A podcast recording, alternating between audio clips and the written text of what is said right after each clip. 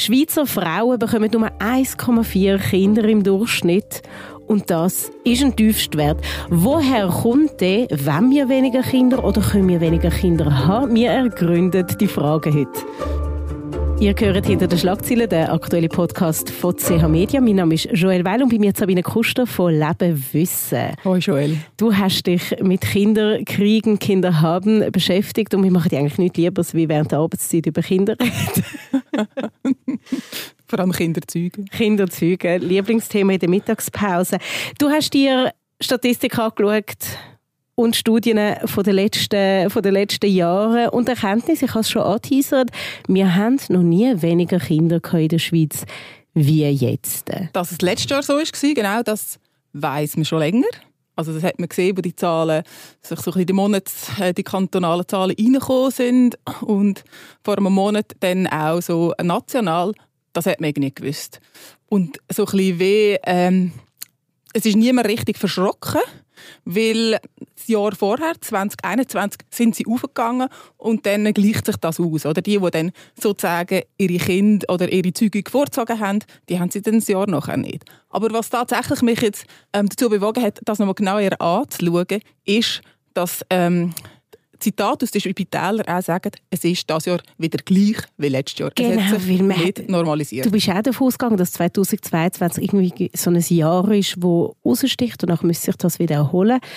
Was ist dann 2022 passiert, dass wir so keine Lust auf Kinder haben? Immer noch so keine Lust. Immer noch keine Lust. Ich nehme an, es sind die gleichen Gründe, die einfach noch anhalten. Vielleicht sind auch die Zahl- die Zahlen aus den Spitälern nicht ganz verlässlich, weil vielleicht mehr ähm, Frauen daheim geboren haben. Wahrscheinlich macht das nicht so viel aus, aber trotzdem, man kann es nicht, noch nicht abschliessend sagen, ob es jetzt dieses Jahr wirklich wieder so tief ist. Es deutet einfach alles darauf her. Was ist dann 2022 passiert? Du hast in dem Artikel, den du dazu geschrieben hast, häufig äh, Bezug auf die Pandemie genommen. Wie spielt das in die Entwicklung drin?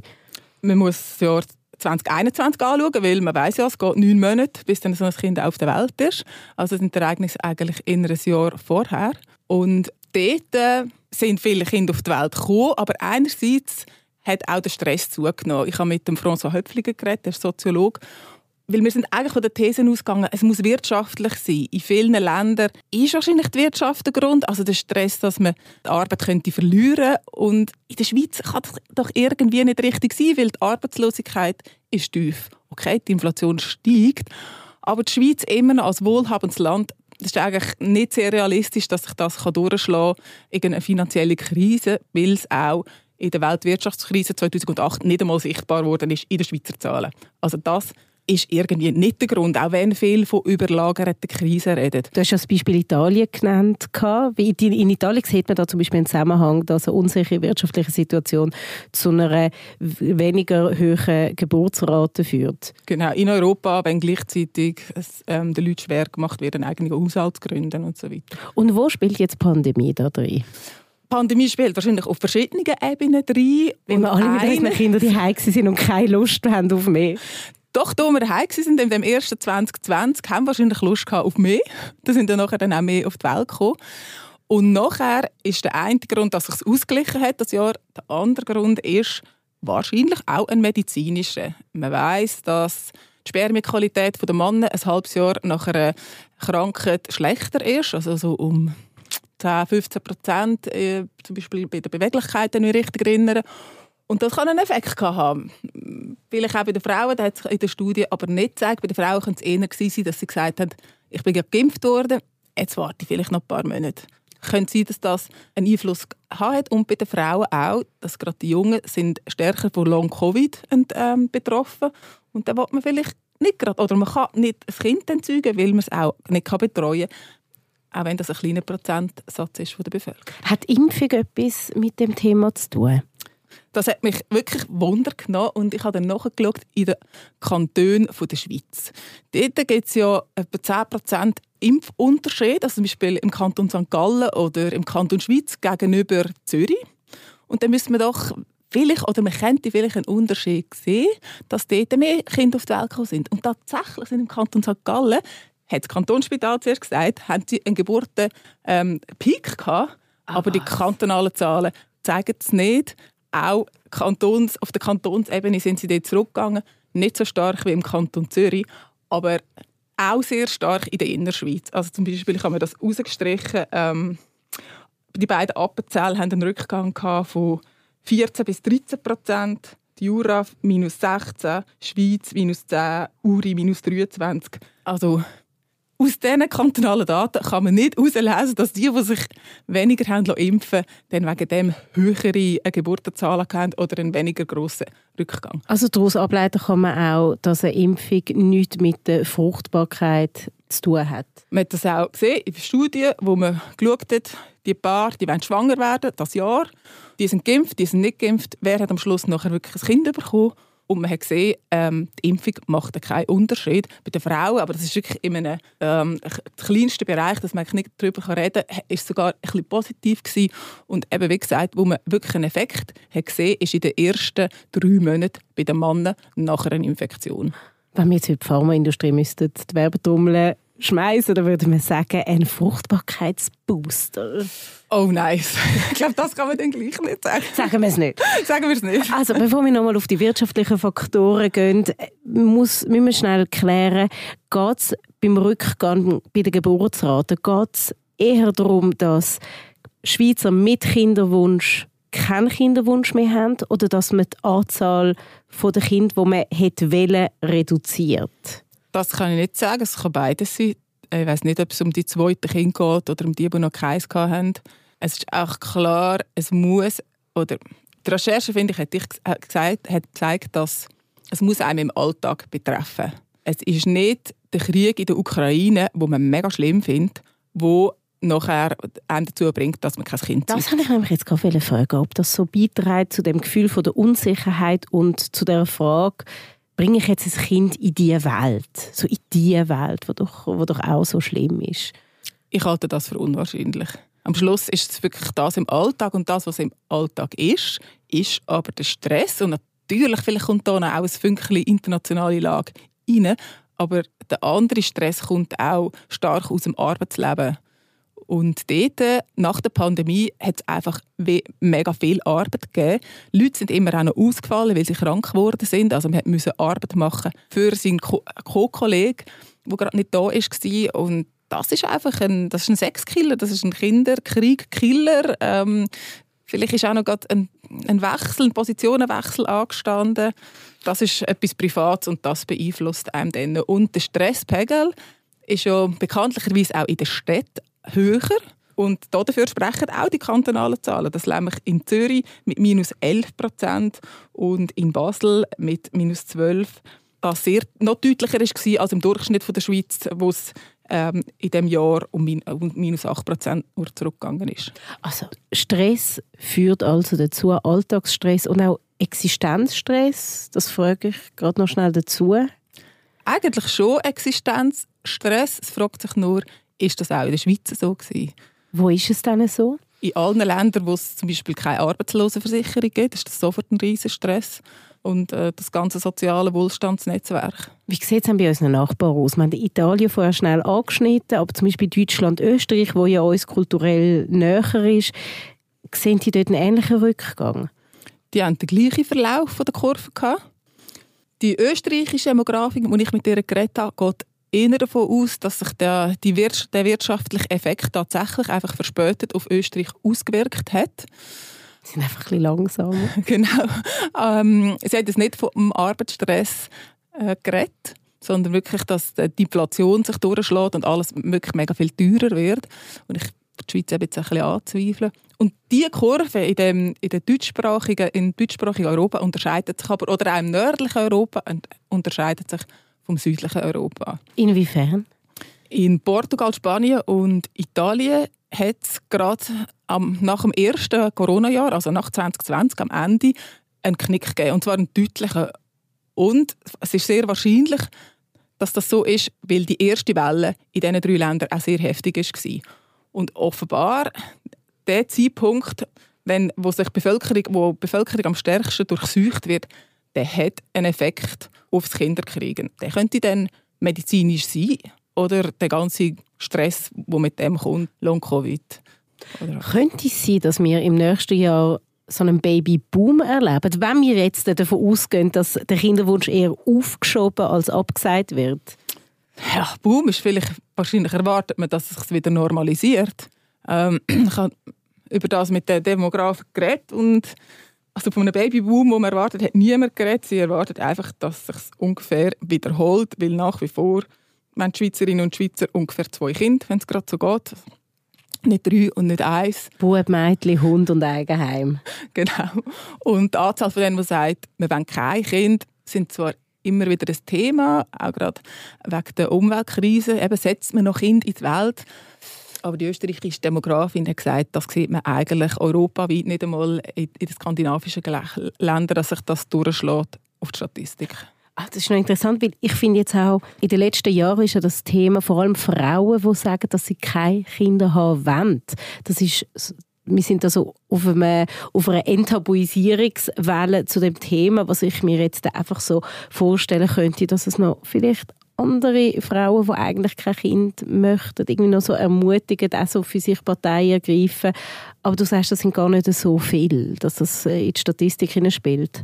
Wir müssen das mal genauer untersuchen, wie viele das sind und wie viele das dann auch tatsächlich daran festhalten, bis sie 45 sind. Über die Arbeitsbelastung haben wir ja schon geredet vor allem in der Stadt. Das ist etwas, was sich ja vielleicht künftig legen wird, oder nicht? Schwierig zu sagen. Also Homeoffice hat können Entspannung bringen, aber vielleicht hat es dann gleich dann zu mehr psychischen Stress geführt. Gutes Stichwort. Gutes Stichwort. Also psychischer Stress. Wir wissen ja alle, dass äh, unsere Libido und alles auch mit, mit, mit dem Stressempfinden und mit der effektiven Auslastung zusammenhängt. Psychische Gesundheit wo ja auch nach Covid ein grosses Thema war, auch während Covid, haben wir da wieder so ein bisschen zu uns selber gefunden? Sind wir, sind wir wieder ein bisschen mentally bei uns, wenn ich das so ein bisschen wie ein Lifestyle-Coach dürfte sagen? Die neuesten Erhebungen deuten noch nicht darauf hin. Die gibt es natürlich nicht, noch nicht von diesem Jahr. Man hofft, oder, dass es bald kommt und äh, bald vor allem den Jugendlichen wieder besser geht, die am stärksten betroffen sind. Und wie tut sich das auf unsere Fruchtbarkeit oder äh, Fruchtlust auswirken? Also wenn jemand jetzt wegen der Pandemie auf Angst, also ähm, grosse Ängste bekommen hat, dann, dann ist man sicher auch nicht dann, äh, die, die eine Familie gründet. Aber man sagt, das sind eher eben so die Jugendlichen gewesen, vor allem. Ob es jetzt auch auf die jungen Frauen so zutrifft, schwierig zu sagen. Aber wahrscheinlich ist es schon auch ein Faktor gewesen. Weißt, ich finde es eben schon verrückt, dass wir, ich wollte gerade sagen, so viele Jahre nach der Pandemie, dabei sind ja gar noch nicht so viel vorbei, aber dass uns das immer noch so begleitet. Das finde ich wirklich auch beeindruckend. Also das, ja, aber eben von, dem, von, von, von der jetzigen Zeit haben wir dazu noch keine Erhebungen. Man würde ja schon annehmen, dass wir uns langsam wieder ein bisschen entspannen würden. Und darum, wenn jetzt im nächsten Jahr die, die Zahlen nicht aufgehen zum, zum Geburtenrückgang, meine, dann müssen wir uns noch mal treffen und noch mal reden, oder dann wird das noch mal ein Thema. Du immer kommen, Sabine. Wir können auch reden, wenn, wenn die Zahl konstant bleibt. Aber bleiben wir noch schnell bei 1,4. Das bedeutet ja, wenn ich das richtig durchgerechnet habe, pro 1000 Einwohner ein Kind weniger. Was bedeutet das dann langfristig für uns? Weil, look, wenn ich es so sage, klingt es ja nicht nach wahnsinnig viel wahnsinnig viele Kinder, die uns dadurch, mhm. ich will nicht sagen durch die Lappen gehen, aber auf die wir verzichten. Was bedeutet das für uns, wenn wir bei 1,4 Kindern pro Frau bleiben würden? Es ist einfach noch tiefer als die 2,1, die man eigentlich müsste haben. 2,1? Das ist ja gewaltig mehr, wie was wir haben. Ja, wenn dass sich die Bevölkerung kann im Gleichgewicht bewegen kann. Aber man muss ja sagen, es ist ja vielleicht auch nicht das Ziel, weil wir haben immer noch Haufen junge und auch sehr kompetente Leute, die zuwandern. Und global gesehen ist jetzt ähm, nicht so, dass man findet, man hat zu wenig Leute auf dieser Welt. Also, eben, wir haben das, ich habe das in einem anderen Podcast, in einer anderen Folge schon besprochen, zum Thema 9 Millionen Schweiz. Wie sehen wir auf Zuwanderung? Auch um, in Bezug auf AHV zum Beispiel. Wir sind angewiesen darauf. Unsere, unsere Kinder können uns gar nicht mehr zahlen. Ja, also wegen dem ist schon gut, äh, man sinkt da nicht zu fest ab, wie jetzt zum Beispiel Italien oder wenn es unter eins geht sogar. Ähm, das ist schon so, aber weltweit geht die Geburtenrate zurück, wenn ähm, AHV kommt für, für Erwachsene oder wenn auch Bildung steigt bei den Frauen, der mega wichtigste Faktor für die Geburtenrate. Also vielleicht sind wir einfach zu gut ausgebildet. Ach, wir sind einfach zu gescheit, zu gescheit, um den ganzen Tag mit Plastilin zu spielen. Aber spielt es auch eine Rolle, wie sich das Land gegenüber Familien äußert und wie Familienpolitik aussieht. Ich erinnere mich, Absolut. dass vor ein paar Jahren hat es doch in Schweden hat es eine Kampagne gegeben, wo Paare wollen ermutigen Kinder zu machen. Und das war eine absurde Kampagne gewesen. und das ist, ja, das ist auf Social Media dann groß gelaufen. Sachen wie Kinder, äh, Kita-Initiativen oder so Zeug, ist das, spielt das inne? Motiviert so politische Umstände wirklich zum Kindermachen? In Frankreich hat es über viele Jahre funktioniert, nämlich dass es einfach totaler Standard ist, dass schon im Kindergarten die den ganzen Tag Kinder fremdbetreut werden und Mütter darum haben können ähm, arbeiten. Es ist jetzt offenbar nicht eine Langzeit immer noch das beste Rezept, weil auch in Frankreich die Geburtenrate gesunken ist in den letzten Jahren. Aber es ist schon etwas, was so ein bisschen einen Schopf gibt. Es hilft extrem.